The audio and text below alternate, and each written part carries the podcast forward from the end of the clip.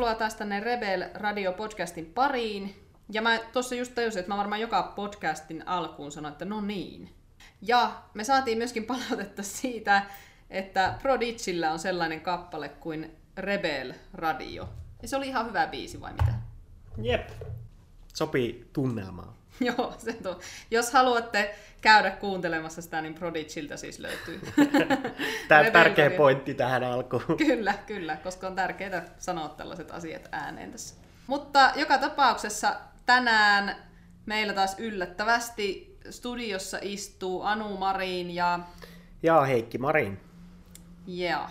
Tänään meillä on aiheena se, että minkälaiset painot pitää valita, kun treenaa. Minkälaiset painot valita sarjoihin. Kuinka loppuun sarjat kannattaa vetää myöskin varmaan niin kuin tähän yhteyteen kuuluu tällainen kysymys. Ja, ja tuota, tuota, tuota, ehkä sellainen, jos mä nyt tässä ensin vähän alustan jotakin, niin, niin yleisesti semmoinen kysymys, mitä minä saan esimerkiksi ihmisiltä, jotka tulee mulle konsultaatioon, tai, tai tota, joiden kanssa on ensimmäistä kertaa treenaamassa, niin he jotenkin haluaa, että minä sanon heille sen painon, millä he treenaavat. Ja he aina niin kysyvät, että no mikäs nyt on sitten hyvä aloituspaino tähän liikkeeseen. Niin ihan ensimmäiseksi sanon, että ihan aloittelijoille niin se selviää vain kokeilemalla. Eli kukaanhan ei voi sillä tavalla sanoa lonkalta heittää, että no nyt tällä painolla sinun pitää aloittaa tai niin edelleen. Ja tässä tullaan tietysti myöskin siihen, että olisi hyvä niin kuin luoda jonkinnäköistä progressiota sinne, eli semmoista nousujohteisuutta niihin painoihin, että ei käy niin, että minä sanon jonkun treenipainon ja sitten sen jälkeen sillä samalla painolla treenataan hamaan tappiin asti. Ja, tai oikeastaan tämän lisäksi sitten tässä on vielä muutamia muita semmoisia tekijöitä, jotka vaikuttaa siihen painojen valintaan. Ja nyt esimerkiksi vaikka otan itseni tähän jälleen kerran esimerkiksi siitä, että nyt esimerkiksi tässä ohjelmassa, mikä mulla on meneillään, niin vedän kaikki sarjat aika loppuun. Ja on erittäin hapokasta settiä ja se tuntuu niin kuin hapokkaalle sitä tehdessä. Kun taas sitten muutamissa edellisissä ohjelmissa ne sarjat on näyttänyt suorastaan niin kuin helpoille, että tonnehän olisi jäänyt vielä kaksi toistoa varaa tai 13 varaa.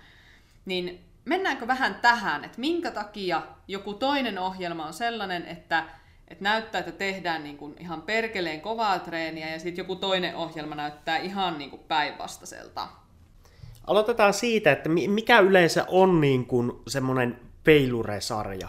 Sarja, niin tiedätte mistä puhun kohta. Eli yleensä minä puhun siitä, että loppuun asti sarja, niin se on niin sanottu tekninen feilure. Eli tekniikka hajoaa voiman puutteen vuoksi tai sitten motorisen osaamisen vuoksi. Ja tuota, sarja keskeytetään siihen.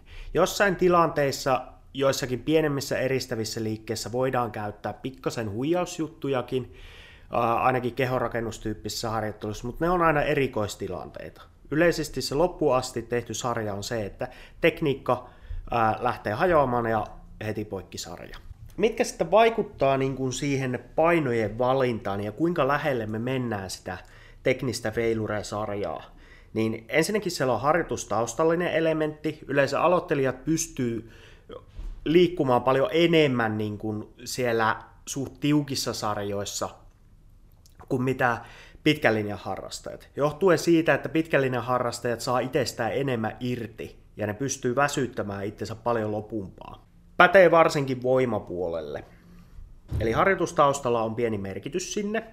Sitten tosi tärkeä iso pointti on se harjoiteltava ominaisuus. Esimerkiksi kehorakennusharjoittelussa, jos annetaan joku keskiarvo, niin yleensä sarjat tehdään aina hyvin lähelle teknistä feilurea. Muutamia ohjelmatyyppejä on esimerkiksi kovavolyymiset ohjelmat, jossa voi olla jotain eri toteutustapoja, mutta pääasiassa ne tehdään aina lähelle loppua. Silloin me saadaan metabolista rasitusta paljon sinne lihakseen ja paremmin hypertrofiaa aikaiseksi. Sitten taas jos me ajatellaan voimaharjoittelupuolta, niin siellä tällainen samanlainen yleisohje voisi olla, että jätä 1-12 varaa. Kun me halutaan tuottaa voimaa mahdollisimman paljon, me halutaan tuottaa nopeutta, räjähtävyyttä mahdollisimman paljon, niin yleensä se Veilure-sarja ei olekaan enää niin kuin paras mahdollinen vaihtoehto.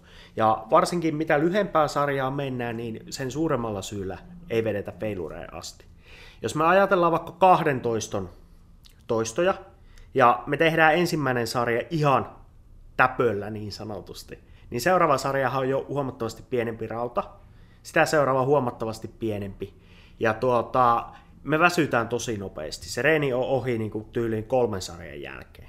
Se, että jos me jätetään pikkasen varaa sinne, niin me pystytään tekemään samoilla painoilla vaikka kymmenen sarjaa kakkosia. Ja me saadaan paljon suurempi kokonaisvolyymi aikaiseksi siitä harjoittelusta.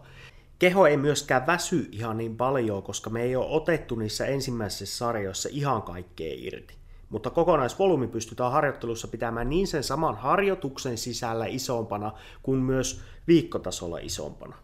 Ja tätä kautta me pystytään hyötymään sitä harjoittelusta paljon enemmän. Muita tähän vaikuttavia asioita on esimerkiksi reenitapa.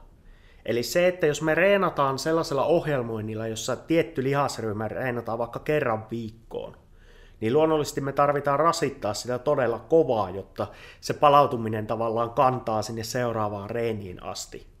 Ja sitten jos meillä on esimerkiksi yksijakoinen ohjelma, ja me reenataan vaikka neljä kertaa viikossa, eli meillä tulee neljä kertaa viikossa samalle lihasryhmälle ryhmälle reenivastetta, niin luonnollisesti ne sarjat ei voi olla yhtä loppuun asti tehtyjä. Ja tämän tyyppisissä ohjelmissa niin enemmän jätetään yleisesti varaa kuin sellaisissa, jotka on jaettu paljon pienempiin osiin. Joo, ja tämä on, niin kun, on taas vähän tämmöinen savolainen vastaus, että se vähän riippuu. Et kun kysytään, että pitäisikö, pitäisikö, pai, tai että pitäisikö aina tehdä sarjat loppuun asti, niin no se riippuu aika monesta asiasta ja yleensä sitten, että et pitäisi tavallaan siinä Öö, niin kun, että jos on ottanut vaikka joltakin ohjelman, niin, niin sitten jos ei itse tiedä, että miten nämä sarjat tehdään, niin kannattaa kysyä sit siltä ohjelmaa tehneeltä ihmiseltä, että no miten nämä on tarkoitus nyt tehdä, että jätetäänkö sinne jotain varaa vai tehdäänkö loppuun asti ja niin edelleen, koska se aika paljon vaikuttaa sitten, että jos me mennään vaikka voima, voima-alueella ja tehdään jokainen sarja loppuun asti, niin ei se voima siellä hirveästi kehity, vaan että päinvastoin voi käydä, että se tuntuu, että se voimatasot lähtee vaan laskuun kyllä ja palautuminen ei riitä. Mm. Et jos nidotaan vie, vielä ne yleisnyrkkisäännöt, johon on miljoona poikkeusta mm. yhteen, niin, niin enemmän kehorakennustyyppisessä harjoittelussa vedetään niin, niin pitkään kuin tekniikka vaan pitää se sarja loppuun asti. Ää, voimaharjoittelussa, varsinkin kun mennään lyhyemmille toistoalueille, sanotaan alle 5, alle 6 toistoa sarjassa, niin sitten pätee hyvin se nyrkkisääntö, että jätä 1-2 toistoa varaa. No hyvä. Tässäpä oli tämänkertaiset mietiskelyt ja sitten seuraavalla kerralla palataan taas uusien aiheiden merkeissä, mutta sinne asti sitten niin Molskista moi! Moikka!